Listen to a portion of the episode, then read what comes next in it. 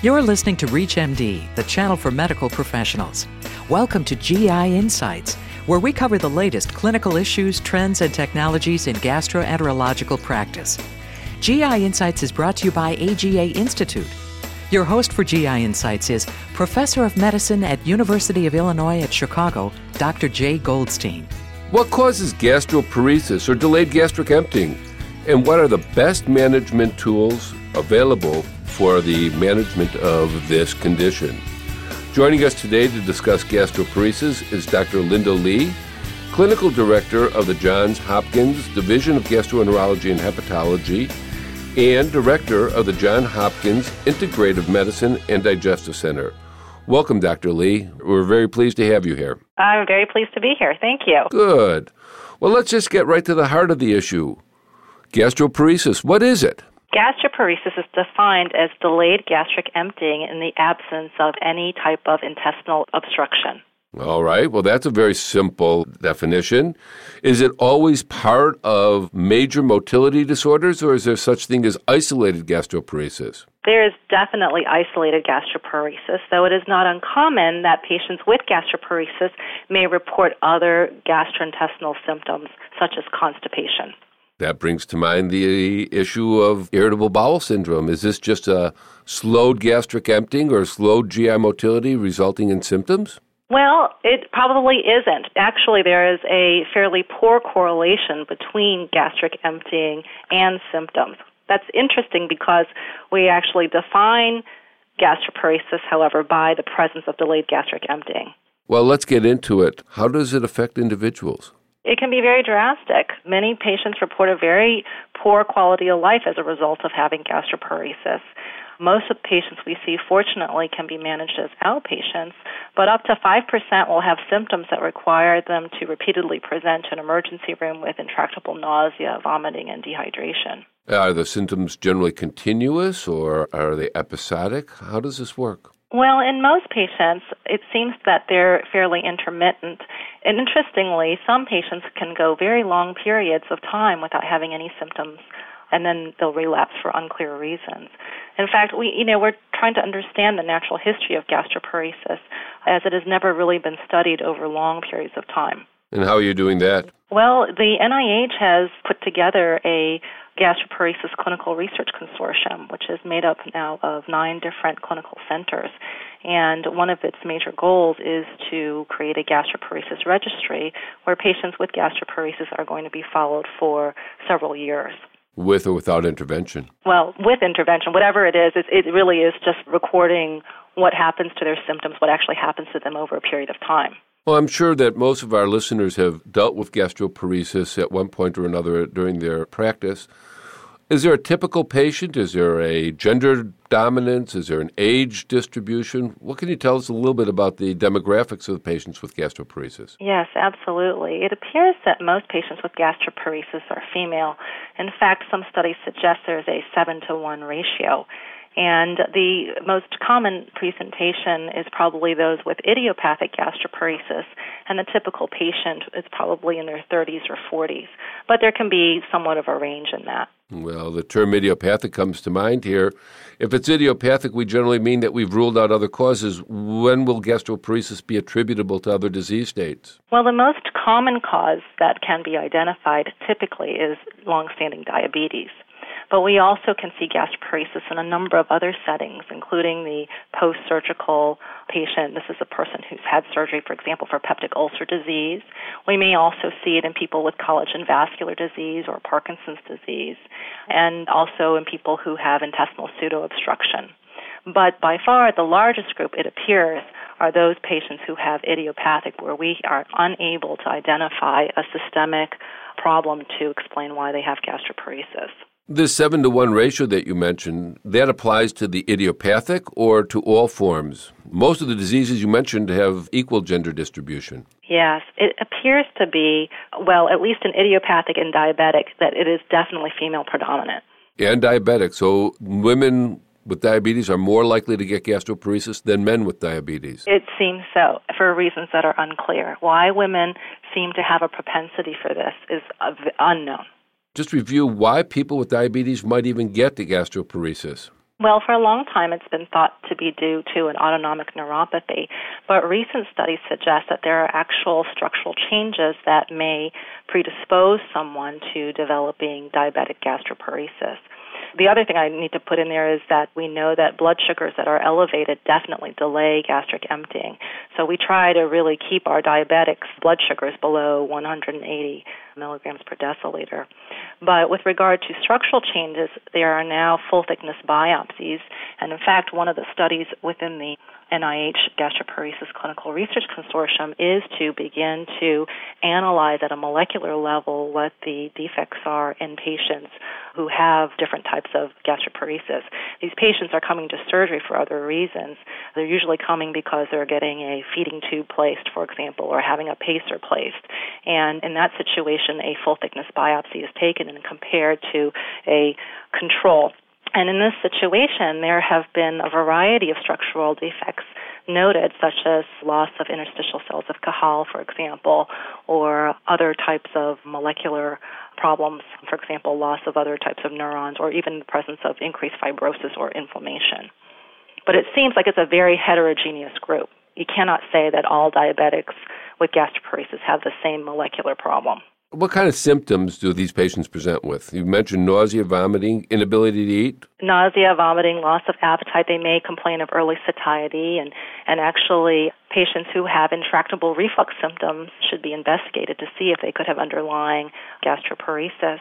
But in addition, a, a very prominent symptom is abdominal bloating, so that can often be the first presentation. Well, before we go on to diagnosis, I want to just remind our listeners if you're just tuning in, you're listening to GI Insights from ReachMD Radio on XM 160, the channel for medical professionals. I'm your host, Dr. Jay Goldstein, and joining me today to discuss gastroparesis is Dr. Linda Lee, Clinical Director of the Johns Hopkins Division of Gastroenterology and Hepatology, Integrative Medicine and Digestive Center. Well, let's go on, Linda, and talk a little bit about diagnosis. Gastric emptying scans, commonly ordered? Yes, that is still considered the gold standard for diagnosing gastroparesis, and it is the solid phase gastric emptying scan that is typically done. One of the issues with gastric emptying scans is that they're poorly standardized across medical centers. So there are some centers that do only two hour scans and other ones that will do four hour ones. But it's the general consensus that the four hour test is much more sensitive. And uh, what we're looking for there specifically is greater than 10% retention of food at four hours.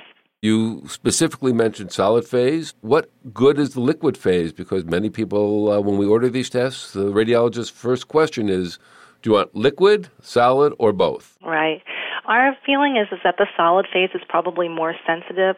It turns out that liquid emptying is affected at very late stages of gastroparesis, so someone in the early stages may not manifest any abnormalities. So the solid phase gastric emptying scan is more sensitive. Okay, very, very good. Is there any reason to ever order a liquid phase? Not that I can think of for the purposes of diagnosing gastroparesis. All righty. Well, that's very clear. Now, you intrigued me by telling us that the natural history of gastroparesis is a waxing and waning severity over time. Is that related to uh, diabetes control, or why is the natural history so different than many other progressive and uh, worsening syndromes? Good question. No one knows. So perhaps in diabetes, it might have something to do with the way the blood sugar is controlled because, as I said, there is evidence where the blood sugar, if it's elevated over 180, that that may actually affect gastric emptying. But in those patients with idiopathic, they also have waxing and waning symptoms too. And some people have hypothesized that perhaps there's an inflammatory component that comes and goes, though this has definitely not been proven, but it's an interesting theory. Do people with gastroparesis have a higher incidence of diabetes developing later in life? Not that we know of. Oh, okay. I know that making the diagnosis can be difficult, but we do have some standardization across the country. Let's turn our attention to management. What is the mainstay of management? Well, I think the mainstay of management first is educating the patient. And the reason why is is that most patients have a very poor understanding as to what gastroparesis is, and that's understandable because we so poorly understand it. And patients need to have, though, dietary counseling because there are things that they can try to do when they begin to have symptoms. Because again, as I said, the symptoms can wax and wane. So when they begin to feel nauseated or full, one of the first things they should do is think about changing their diet. Obviously, they should eat a fairly low fat diet because we know foods that are rich in fat content, they take longer to leave the stomach anyway. And in patients with gastroparesis, the consequences of that are more accentuated with regard to their symptoms.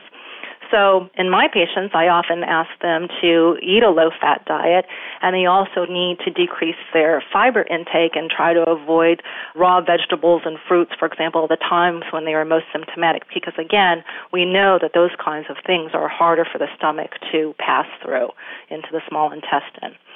Pharmacologically? Pharmacologically, all I was going to say that in times when they're obviously, you know, very nauseated, then moving fully to a liquid diet is advantageous. Now, pharmacologically, again, we're fairly limited as to our armamentarium. Pharmacologically, you know, there is metoclopramide, which is the only FDA approved drug for the treatment of gastroparesis. So our therapies are directed toward prokinetics, but also using antiemetics to try to control the nausea. I will say that there is a subset of patients with gastroparesis who also develop abdominal pain, and I think it's very important to avoid giving those patients narcotics at all costs because that simply aggravates the issue because we know what effect narcotics have on gastrointestinal motility. Well, that's interesting. We know that uh, metoclopramide has been used. Are there other non FDA approved pharmacologic agents that are available either in this country or other countries? Yes, probably one of the most popular is domperidone, which works very similarly to metoclopramide but has the advantage of not crossing the blood brain barrier. As you know, the FDA just issued a black box warning on metoclopramide for tardive dyskinesia, and this is something you would not see with domperidone. Domperidone is available in 58 countries in the world, and in many countries you do not even need to have a prescription to get it. And it is so widely used, and unfortunately, it is not available here in the United States unless you're working with an investigator who has an IND. I do know that people do cross the border to get it. Is that correct? They not only cross the border, they go to the internet and have it shipped in, or they have family members who send it to them from abroad. As long as we're talking about side effects of these medications, what other side effects do we worry about with metoclopramide? Well, there's the tardive dyskinesia that can occur with longer term use. In fact, there are some studies that suggest maybe 20% of patients after using it for three months may be affected by this. Acute dystonic reactions can occur in up to about 6% of patients within 48 hours of starting it. And just in general, I have patients who complain that it makes them too sleepy to the point that they aren't able to function during the day. And so in those situations, I try to just simply cut back on the dose during the day. So instead of the usual 10 or even as high as 20 milligrams before each meal, I may suggest trying 5 milligrams. Do you generally start at 10 to 20, or do you build up in most patients? It depends on the severity of their symptoms. Often I will either pick 5 milligrams QAC and perhaps QHS and maybe go as high as 10. And then in a few patients, I've gone as high as 20 if necessary. Well, I would like to thank my guest from the Johns Hopkins University School of Medicine, Dr. Linda Lee. Dr. Lee, I truly thank you very much for uh, being an expert here today and being our guest on GI Insights. Thank you very much. Thank you for having me. You've been listening to GI Insights on ReachMD XM160, the channel for medical professionals. GI Insights is brought to you by AGA Institute. For additional information on this program and on demand podcasts, visit us at ReachMD.com and use promo code AGA. Update your clinical knowledge and improve your delivery of patient care by registering for the 2010 AGA Clinical Congress. By attending, you'll learn from renowned experts in the field who will address the most relevant clinical issues in gastroenterology and hepatology. The Congress will be in Las Vegas January 15th and 16th, with an optional add on sedation course January 17th. Bring your nurse and attend this team based course to obtain the essential information and hands on training to safely and effectively administer sedation for GI procedures.